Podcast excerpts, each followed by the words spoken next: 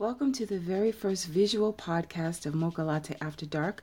I am your host, JJ Fitzgerald, and typically I do an audio podcast which can be heard on iTunes, and you can click on the link below to check those out.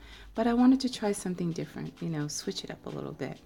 Today's topic is going to be the perils of online dating. I have been online dating, and I'm really embarrassed to say this and quite ashamed to say this for nine years.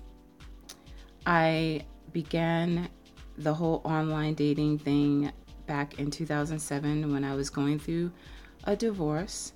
And let me just say, I had been off the market for 16 years, pretty much. So it was all new terrain to me, all new territory. Now, yes, back in the day, you know, when I was dating, there were personal ads in the back of the paper. There was no social media, there was no internet. So things were a lot different. And I have experienced some bumps and bruises along the way. But I wanted to share one particular story today.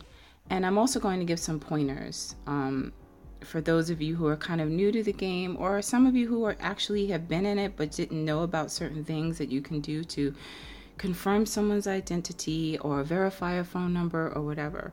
So I'm going to give some pointers. But um, let me just say this whole online thing has been quite the journey. It's been it's been crazy, you know, and I think that the internet basically online dating sites in particular are a platform for crazy people and not to say that there are not good people on there, because there are, but you really have to filter and weed through some real psychos to get to those people, the decent people. But this story that I'm going to share is it's unbelievable, you know, and when I tell it, I feel like people look at me like this chick is lying, like she's totally making it up, but I'm not. I'm not making it up at all. So anyway, this was 2010. I had two and a half years into the whole online dating game. So I was a little more savvy with it, you know, a little bit more investigative. You know, I knew the things to look for, the signs to look for. And so I was on a particular site, and I don't want to say the name of the site because I don't want to give them a bad rap in any way. But um, I clicked on this guy, and he lived in Louisiana, and well, this is what his profile stated. He lived in Louisiana. He was a lawyer. He had two children. He was divorced and he was seeking a long term, you know, serious relationship. So then I clicked out of him and then he clicked on me and then he sent me a message. And so well, he basically told me the same thing that he's a lawyer, he has two kids, he's divorced. Told me that his wife had cheated on him and they had been together since they were 15 years old and sounded reasonable. So, as time went on and we exchanged our names and everything, I, including surname, I decided to research him like I do. So, I'm like, okay, if he's a lawyer, I should be able to pull up some of his cases or whatever. And I should be able to confirm that he's a lawyer through the bar member directory of Louisiana. So when I was punching in his name, you know, on Google and on the bar member directory, I wasn't finding anything. And so I um, basically asked him, you know, hey, what's up? Like, I can't find anything on you, you know?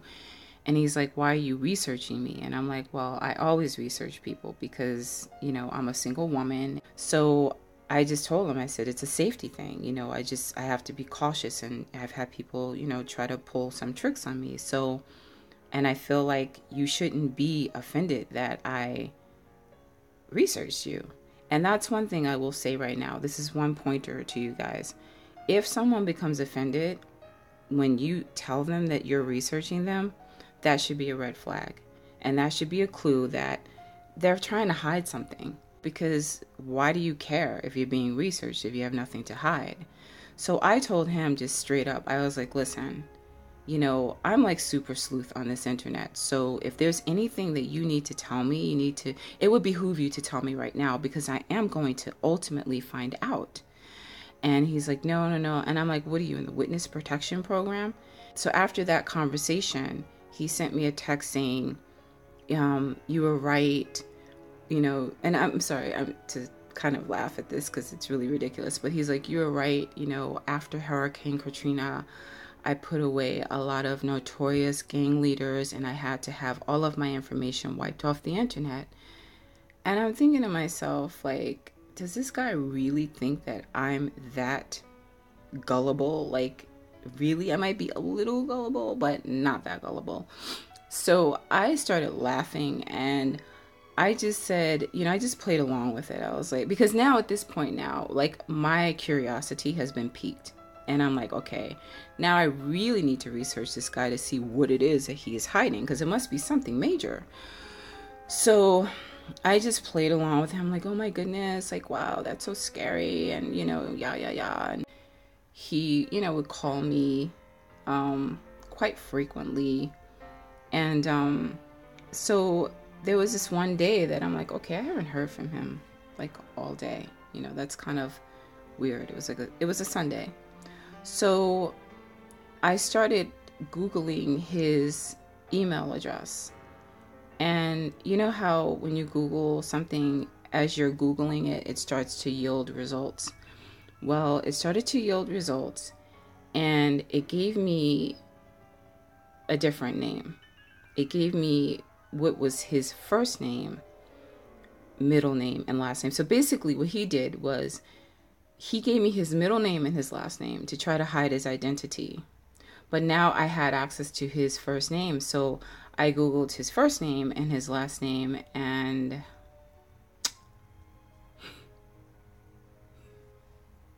wow. Wow. It took me to a link. And uh, it was the link of a mega church in Louisiana. And uh, yeah, this guy wasn't a lawyer, okay? He wasn't a lawyer. He wasn't divorced. Hence why now, I, you know, when I think about it, like everything like started to come, like started to make sense. When he would call me, especially at night, he would be "Hey, what's going on? How you doing?" talking really, really low, whispering. And I should have known from that, oh, this dude is he's married. So I read the the bio and he didn't have two kids like it stated in his profile. He had five kids with this woman. It's like, oh my gosh, this is this, this is crazy. This is not at all what I anticipated. You know, a pastor of a mega church, like really? and I'm not saying that pastors are perfect. We all know that they aren't, but my gosh, I'm like, of all the people that I encounter, I I encounter a pastor of a megachurch who's trying to pass himself off as an attorney and trying to hook up with me, inviting me out to Louisiana. I called my best friend. I'm like, you're not gonna believe this. Like, I was in such utter shock, you know. And she's like, what? I'm like, yeah, that dude I was talking to, he's a freaking pastor. He's not a lawyer. So I texted him and I was like, hey, you know, I haven't heard from you, you know, and the reason being he was preaching all day. So I told him, I said, I want to cam because basically what I wanted to do was cam with him and get his reaction on cam when I laid out everything that I had found out. Finally, he, you know, texted me back, oh, you want to cam? Okay, we can cam later. So I'm assuming when we would cam, he was either camming me from like a little bachelor pad that nobody knew about or from like an office somewhere. I don't know. But a couple hours later, you know, he texted me, okay, I'm ready to cam. So we got on Yahoo Messenger. Shout out to Yahoo Messenger. I don't know if anybody uses that anymore, but that was my thing. And so we got on there and you know, he's just like, I can't wait to see you and I'm falling in love with you and all this stuff. And for some reason, the cam was playing up. So I typed, you know, can I ask you something? And he was like, sure. So I was like, you know, do you have a wife? Are you a pastor? Do you have five children? And there was like this pause, you know, for a minute. And then he's like, I'm ordained to be a pastor, but I'm an attorney. So he's still lying. So then he says that the wife brought three children into the marriage, but only two of them oh, he had only two biological children. And I was thinking to myself, okay, dude, you told me you met your wife when you were 15 years old, that you'd been with her since you were 15. So you're telling me that she came into your relationship at 15 with three children already? I guess he, being the liar that he is, and a terrible one at that, forgot that he had given me all this information. Um, and so he says, I can't believe you dug up all this this trash on me or something like that. And and I'm like trash? Your five kids your wife and the fact that you're a pastor you consider that trash? I was like wow you know. So I just said to him I was like or typed to him I said don't contact me anymore. I said you're very fortunate that you did this with me and I said you really need to take yourself off that website I said you have pictures on there people from your congregation can see you like what are you doing?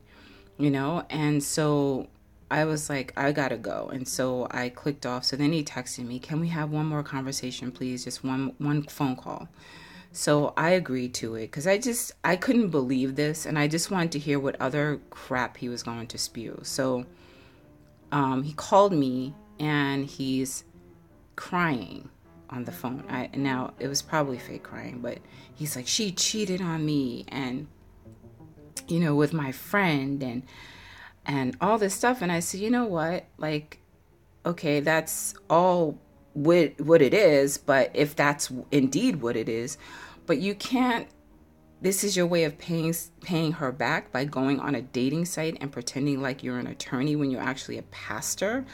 I'm like, you do realize like you're the man, you're a man of the cloth. Like you're going to be judged more harshly than, you know, anyone else would. I said, and not only that, you're counseling people and he's like, Well, I just wanted to re- meet regular people.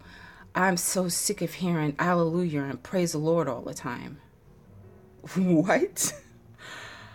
I was just like, um, it sounds like you're spiraling out of control. Now I'm counseling a pastor, okay? I said, it sounds like you're spiraling out of control and you need to maybe take a leave of absence because you should not be shepherding anybody at this point with your life the way that it is. You know, you need to figure out what you're doing with your wife, whether it be working it out, divorcing her, whatever, but you should not be including any third parties like girls, you know, that you're trying to date on the side. Like, that's not going to help your situation, it's just going to make matters worse. So I said, first and foremost, take yourself off that site like take yourself off that site. And he's like, I don't know how to do it and da da da. I said, Well, I can help you. So I actually helped him take himself off the site. And then he just started like calling me and like texting me like every single day. Basically, I became his therapist. And I was in the midst of, you know, moving. And so I didn't really have time for the antics. You know what I mean? Like, so when I moved here, he actually um, sent me money. And I don't know if that was like hush money or what, but he sent me money. He was still calling me frequently and texting me. And I was like, dude, like, I can't be on the phone with you like I was in California. Like, I'm working. Like, I am in a brand new place. Like, I'm trying to get acclimated here. I don't have time to be your counselor. And he would leave me like crazy text messages, voicemail messages, and stuff like that. And so I ultimately changed my phone number because it was it was just getting too too crazy. And then several months later, I saw him back on the site. Still telling the same lies, you know, same occupation as a lawyer, two kids, divorce, the same stuff and I just said, you know what? I can't help this guy. And that is my story. So, yeah, insane. Some pointers I want to give you guys um, if you're online dating. If someone gives you a phone number, like for me, for example, I am a big proponent of Google Voice. Okay. Google Voice is my best friend because, and I've said this in the podcast, my um, audio podcast. Google Voice is great because you can block people really easily. You know, you can put your phone on do not disturb. And I know there are some phones that you can do that with as well if you give somebody your regular phone number. But I just, I am not comfortable with giving out my cell phone number to anybody anymore, only because of some of the things that have happened during the course of my online dating journey. So I always give out my Google Voice. And then when I deem the person sane or, you know, worthy of giving them my cell phone number, then I give it to them. But I always do Google Voice. So that's the first thing. If you don't have a Google Voice number, create one. Now, there are two phone number verification sites that I love. One is called Phone Validator, phonevalidator.com. And basically, you put that number, put whatever number they give you in there, and it'll tell you like if it's a Google Voice number or some other kind of VoIP number, um, or it'll tell you if it's AT and T or um, you know Sprint or whatever. So I love that website, and I find that men are more prone to give you their real cell phone number. I think more women will use like a Google Voice or something like that. So typically if a guy gives me his number, I always go there first to find out what's up because I'm like, okay, if it's one of those Google Voice or VoIP numbers, then I'm a little bit more suspicious.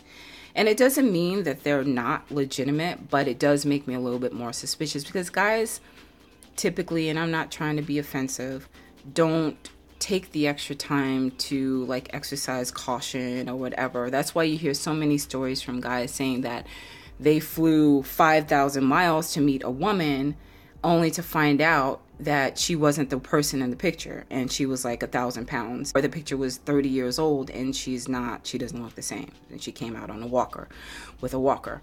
So you know guys are a little bit they're just a little bit more trusting a lot of times. And then the other website that i go to is spydialer.com and spy dialer if, you know, I guess the information is in their records or whatever, they'll give you the person's name a lot of times.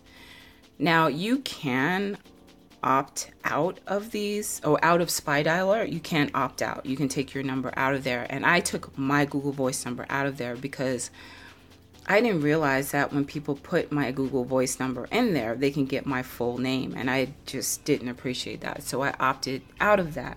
So you can put, you know, opt your number out if you want. So yeah, those are two sites that are, are really, really um, important in my my online dating journey, as I like to call it, to put it kindly and nicely. Oh, you can also if someone gives you their phone number, you can also, you know, if you have a Facebook, you can put it in there. Or if they give you your email, give you their email, you can put their email in there to kind of look at their Facebook as well and see what's going on. Now, there are a lot of fake profiles that will, like, you can usually know um, if someone gives you their phone number or their email and you go to the Facebook, you know, you kind of know if it's fake because they'll have like the same exact pictures on there from the dating site, which is usually one picture. They'll have like nine friends. They will have, you know, created the Facebook page like maybe a few days before they messaged you or the day that they messaged you. So those are things to look out for as well. And, you know, as you basically continue online dating, these are all things that will kind of like register with you and you'll you'll become a professional. I hope that you don't become a professional. I hope you're not, not on that long like I have been, almost a decade. I should have a celebration next year. But um but yeah, so that's it. I I hope that these little pointers helped. If you have any questions or want to share a story or whatever, please feel free to email me at mocha latte after dark at yahoo.com. Thank you so much for listening, watching, and um, do be careful out there.